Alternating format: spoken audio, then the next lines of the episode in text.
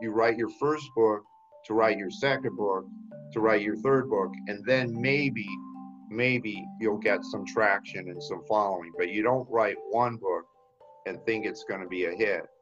You you have to do a second and a third book to maybe gain some traction.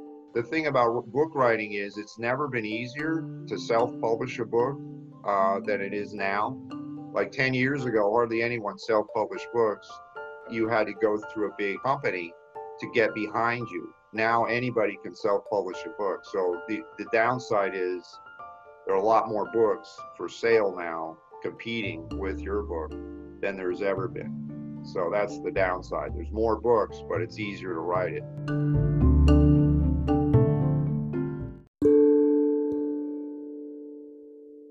Have you ever wondered what it's like working in investment banking? Or what about self publishing a book how does that process work? Well, today's guest is going to tell us about his journey and how he used a situation in his own life to fulfill a lifelong passion of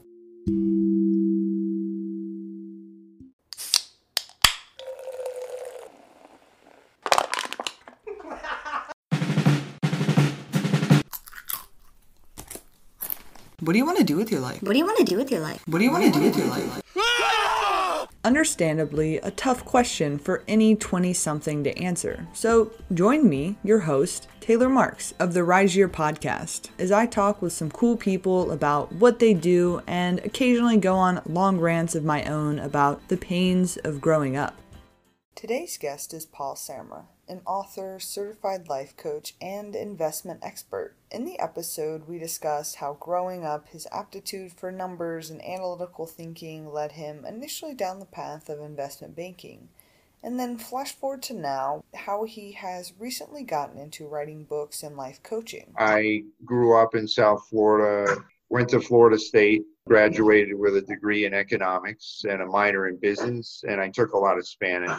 And uh, after college, I've been in the investment world mostly and banking for 24, 25 years and with different firms. So my area of expertise is investments and banking. What got you into investments and banking? Well, I mean, I had an interest in that, and uh, my first job out of college. Let's see, I moved. I moved up to Boston after college because I had family up there, and a lot of the investment firms are up there along with New York. And so my first job out of college was working for uh, an investment firm, MFS Investments. They're a big mutual fund uh, company. And uh, so I pretty much have been in the investment world ever since I got out of college uh, because I have an aptitude and an interest in it. I still do. And um, you know, so I, I just gravitated towards it because I, I found myself, you know, very interested and I read a lot of books about it and stuff like that. In retrospect, if I could turn the clock back, probably would have studied psychology uh, because I had an interest in psychology in high school, but for some reason I didn't see myself making a living in psychology and I, hmm. I wish I would have gotten some better counseling, but I guess you could say my side gig, which is writing books, is kind of brought me back to psychology. But okay. Um, so if you had better counseling, like from a career counselor or like a coach in college, you think psych would have been the right move for yeah. you? Or okay.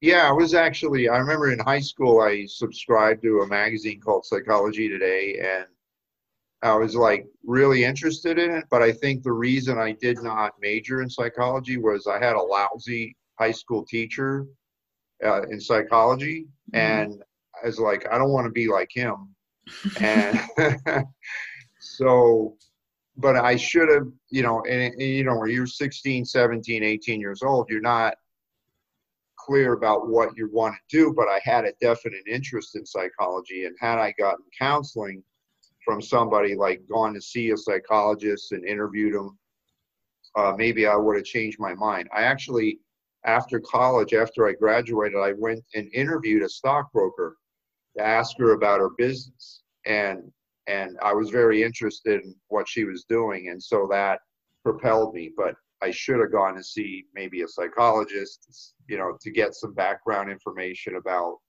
you know, what I needed to do, what what the job is really like, things like that. Because I think I would have been really good at it. Hmm. Yeah. That'd be interesting. Would you ever consider going back to school now? I don't know. Uh, it gets harder when you're over 50. Um, I I guess I get my fulfillment from from writing books and you know writing this first book was a huge challenge. It took me seven years to complete it and get it published and get it on Amazon. And luckily the reviews are good. So that really inspired me to write this second book, which I'm writing now, which is going to be a lot better. Uh, and getting on TV a couple of times was nice uh, to talk about my book. So now I kind of have the whole picture in my head as to what I need to do uh, as far as how to get the book done, how to approach people in the TV world or radio world or podcast world. So I, I think for now this is fine. I, I I really don't see myself going back to school. Honestly, I've thought about it, but I, yeah. I don't think I'll do it. Yeah were you writing the book at the same time as you were working full time?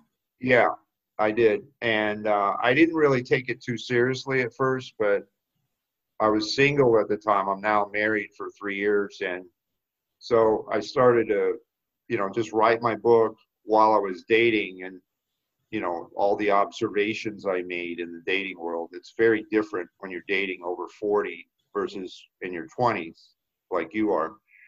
So uh, I started to write down a lot of observations and things. Well, this might be a decent book. Um, might have enough material here to put a book together. And once I started dating my now wife, uh, that's when it all came together. Uh, and um, so it really made a lot of sense. It, it it's sort of like my book is sort of like GPS. It gets you from point A to point B you know so like if you're single and unattached and you want to find your life partner but you've made poor choices in the past or you made too many emotional decisions that's my audience for my book is to help you help people that make emotional decisions about finding their life partner maybe made bad choices in the past didn't know when to get out of a bad relationship things like that. My book even though it uses poker as a metaphor the poker as a metaphor is meant to get you from point A to point B like GPS. What made you come up with the idea of using poker to kind of help people think about dating? Well, I watched a few poker movies, and uh, there's a movie by Steve McQueen called The Cincinnati Kid, and uh, it that's when I got the idea. It's like, okay, poker is a way to measure. You know, when you're playing poker, you know exactly what the score is when you play any sport, you know exactly what the score is. But in dating, you don't know what the score is. You don't know really where you stand in a relationship. It's all up here in your head and your emotions. And so I thought, well, maybe this might work. That I connected some dots that poker might give you a way to score or keep track of where you really are in the relationship. And so the whole idea is to date and not encounter uh, red flags that are going to cause the relationship to end. And if you don't, like I did with my now wife, and get to the end, which is the royal flush, which is the 10 jack, queen, king, ace of hearts, if you get to the end and you have that, then you may have found your life partner. And that's exactly what happened to me. Are you drawing just from personal experience, like when you were writing the book, or were you running an experiment with other people, or how'd that process go? I actually interviewed uh, a number of FSU students. I and I and I also used my own experience in asking questions about women that I was dating prior to meeting my wife. Uh, most of which were 40 something divorcees with kids. And so they, a lot of women, when they're divorced in their 40s, they just spill everything to you when they go out on a date because they'll tell you everything that was bad about their ex-husband. So I learned so much from my own experience and just asking questions of women that I dated. But I also asked women that I didn't date questions that were divorced, you know, people, women that were divorced, men that were divorced.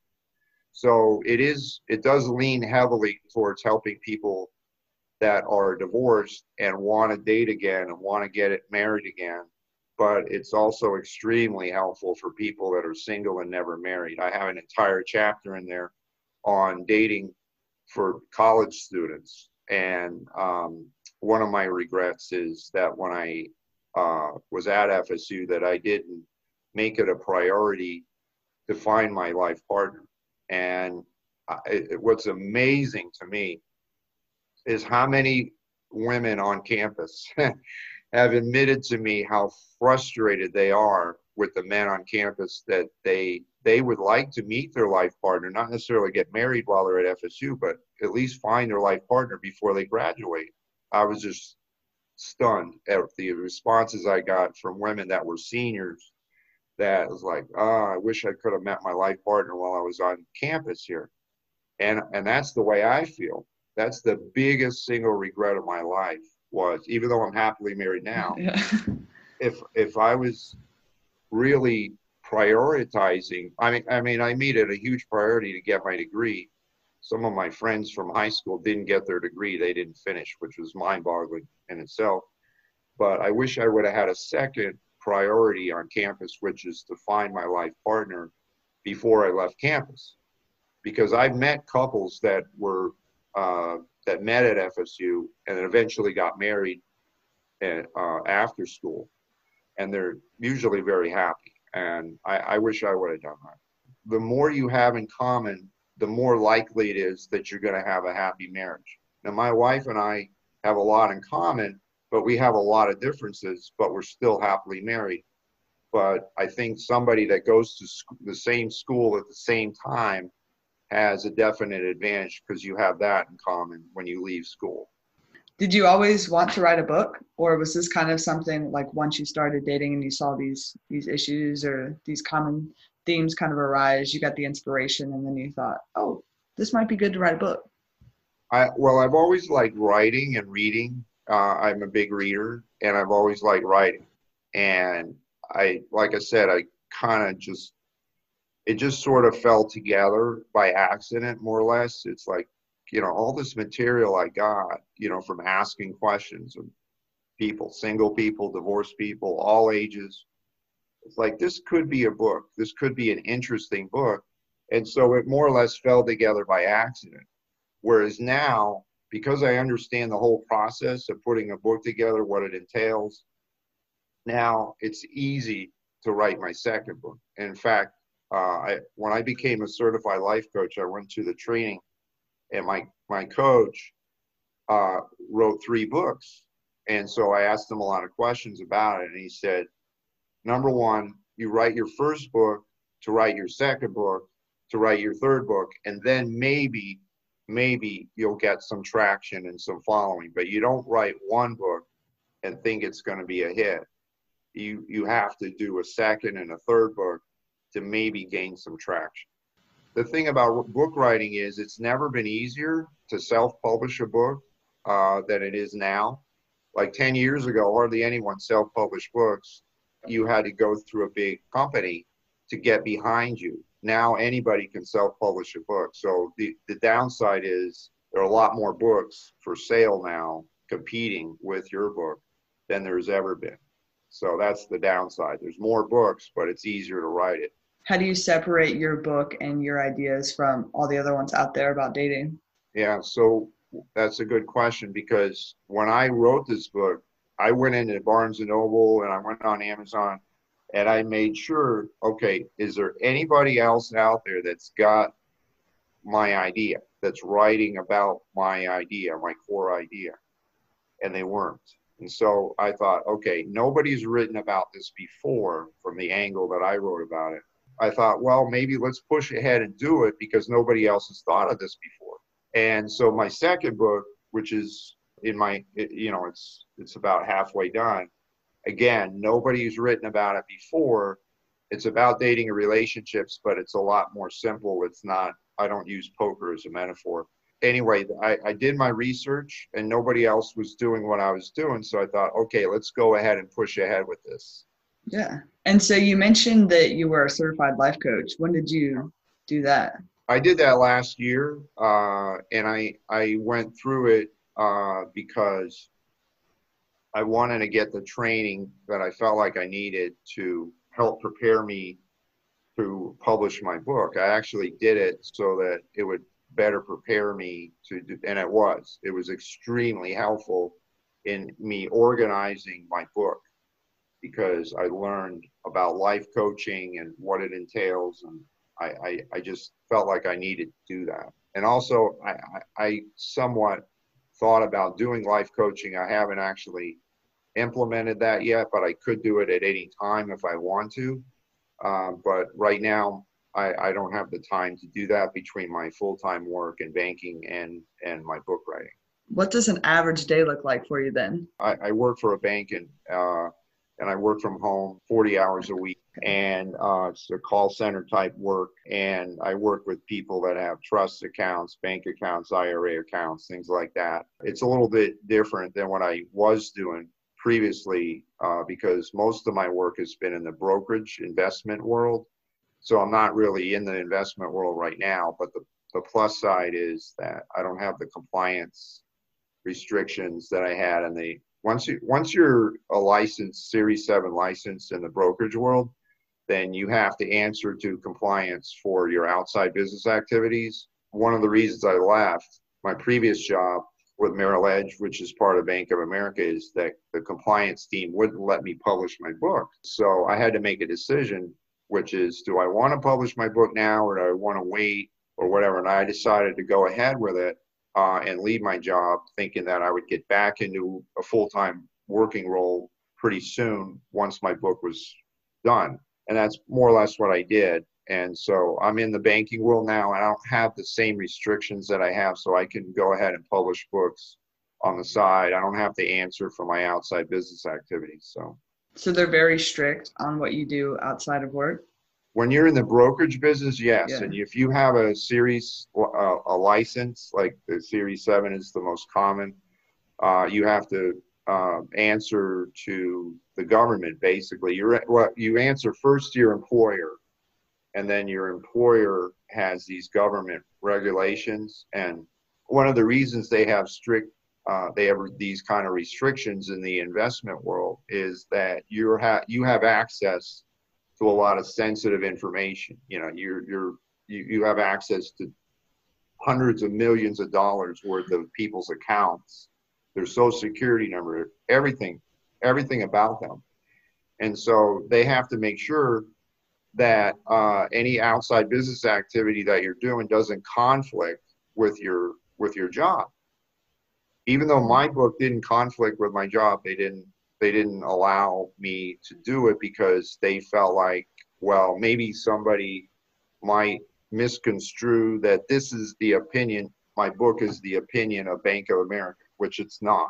Okay, it has nothing to do with Bank of America if you got approached by a stranger and they asked you what you do and you had 30 to 60 seconds to describe to them what you do what would you say so i um, i answer questions about banking and retirement products and trusts and i also self-publish books on dating and relationships in a nutshell that's really what i do all right if you had a book written about you what would the title of the book be uh, I that's a good question.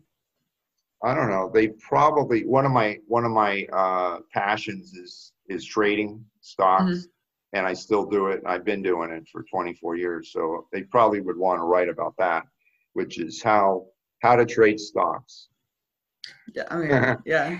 and where then, would you, you start? Know, where would you start for beginners? For people that don't know anything about stocks, what would you suggest? You know, it's so everything has changed so much over the last 10, 15 years. Uh, 10, 15 years ago, there was no such thing as what they call ETFs or exchange traded funds, where they basically put a basket together of stocks that are in the same category and they trade as one entity. There wasn't any algorithms and uh, high frequency trading. And so it's really more difficult today than it's ever been to trade uh, on a short term basis uh, because 15 years ago, 20 years ago, all stocks traded on their own individual merit, their own chart, their own earnings forecasts, things like that. So, you know, whatever Apple or Google or Amazon or Netflix said was how that stock traded. It was all based on their individual earnings. But now you have these complicated high speed frequency algorithms that move the market up and down like a yo-yo as we saw in March you know on one on one day alone in March the Dow Jones Industrial went down 2000 points mm-hmm. which is unbelievable uh, and that was all because of the high frequency algorithms that were responding to the pandemic and the fear of the pandemic so it's more complicated than it's ever been and so the dropout rate is extremely high. I think what most people ought to do, 99% of the public ought to do is not trade. They should just dollar cost average into their mutual funds or stocks. And by dollar cost averaging, what that is, is like what people do in their 401k, which is every paycheck, you know, three, four, five percent of their pay goes into a couple of mutual funds and so what they're doing is they're some months they're buying a lot of that mutual fund, and some months they're buying less of it depending on where the market is. And so I think dollar cost averaging, like people do in a 401k, is is really the only option for most people, because otherwise it's just too risky. Yeah. It's like you, you might as well go to Vegas. uh, uh, honestly, if you don't know what you're doing, and even if you do know what you're doing, and you have a lot of experience at it, it can be like going to Vegas. Vegas sounds a little bit more fun, a little bit more entertainment thrown in there rather than just yeah. The, your trajectory. So, like when you left college into well, up until like where you are now, um, what was kind of like your path? Was it like a set in stone path, or did you kind of like you got to a point in the job where you decided okay like i'm going to move on like or maybe this is the next step up and then kind of like climbing a ladder in that sense what was that like for you yeah good question. So when i left college uh, i knew that i really the, the, the investment firms because i majored in economics and minored in business the, i knew the investment firms were not in florida. They were not in south florida. And so i had uh, and still do have a lot of relatives in the Boston area. So if you're in the investment world, there's really a few places to go where there's a lot of firms that'll hi- consider hiring you.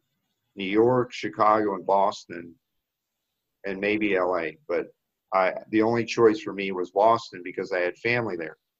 And so that's where I began I said, okay, I'm going to find one of these investment firms to try and work for to get some real world experience. And that's what I did. And then after I, that, were you just like building your way up into like the company or did you switch companies and get like a different position or what was that like? Yeah. So, well, what I, I realized after a few years up there, I wasn't that happy uh, for a variety of reasons. I felt like a fish out of water up there. It's like there's certain places you could move to and you feel like this isn't really where I want to be.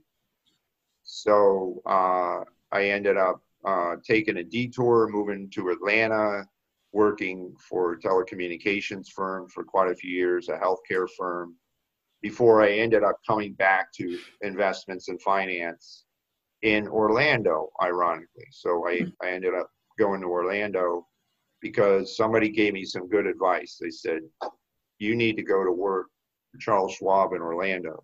Okay. I didn't even know Schwab had an office in Orlando. So they had a call center there. And so that ended up being great advice. So would childhood you be happy with where you are now and what you're doing? Yeah, I, I mean, I, I think overall yes, but on on the other hand, no.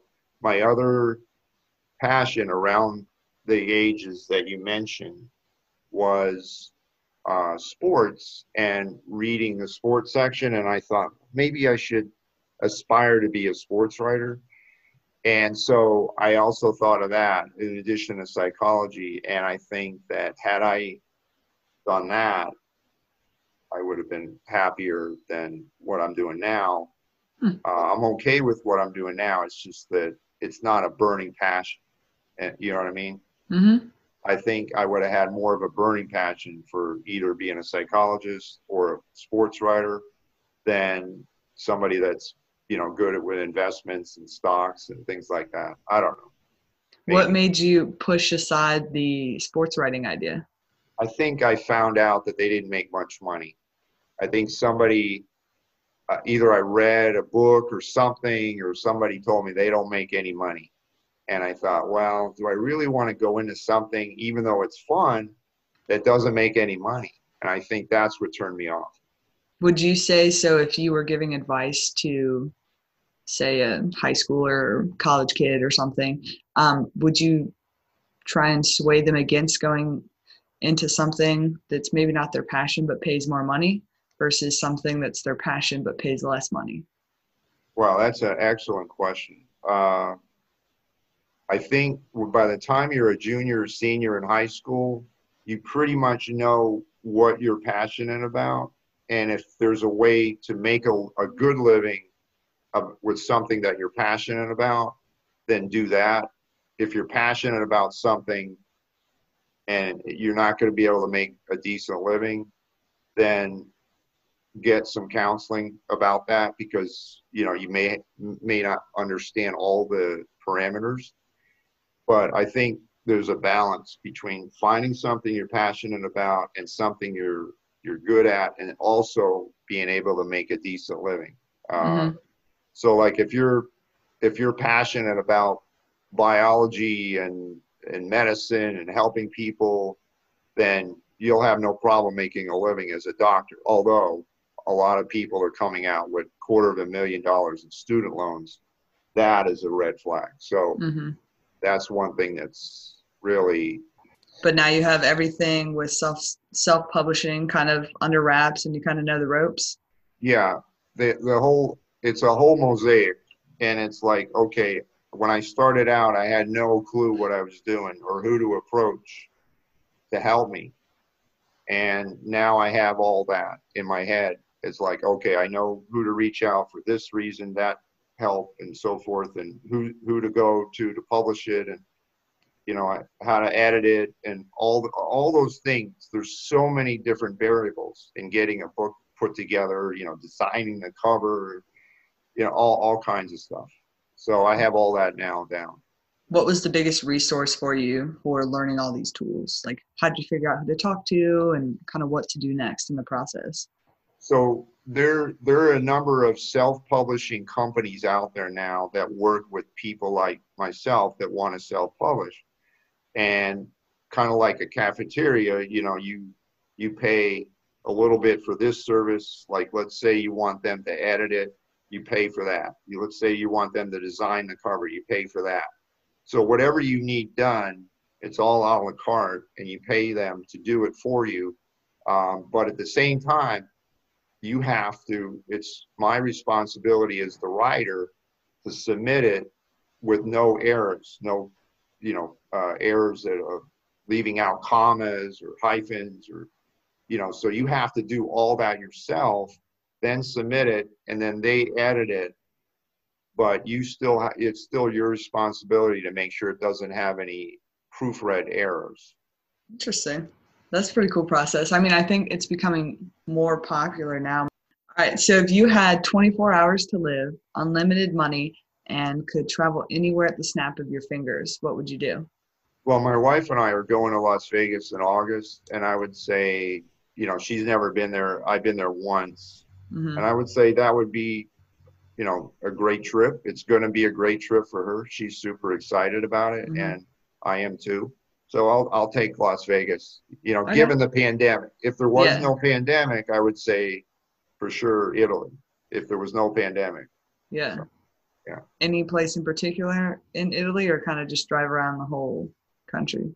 Yeah, I mean, I would say uh, Florence or maybe Milan or you know Rome. I mean, you know, there's a lot of places. I, I've never been there, so all we we've watched a lot of YouTube videos about it, but we we want to go there. So the last question is the title of the podcast. So it's called What's Next.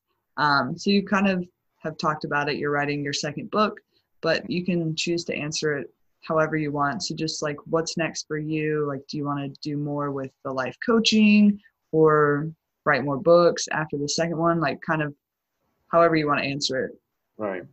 I'd like to get to the point, you know, besides what I've talked about in writing my my book where I could coach people on how to trade stocks, Mhm. but I'm not comfortable doing that yet because it you know it, it involves people risking their own money and I and I've tried I've gone back and forth in my head well how can I do this and there are a number of people that post YouTube videos but they all have these long legal disclaimers and I just thought it's too much trouble to do that because too many people get into trouble and it's not an exact science it's it's much more of an art than it is a science I'm, I'm going to stick to something safer like writing books. I mean, not a bad option. You could write books about trading. Trading, yeah, that's true.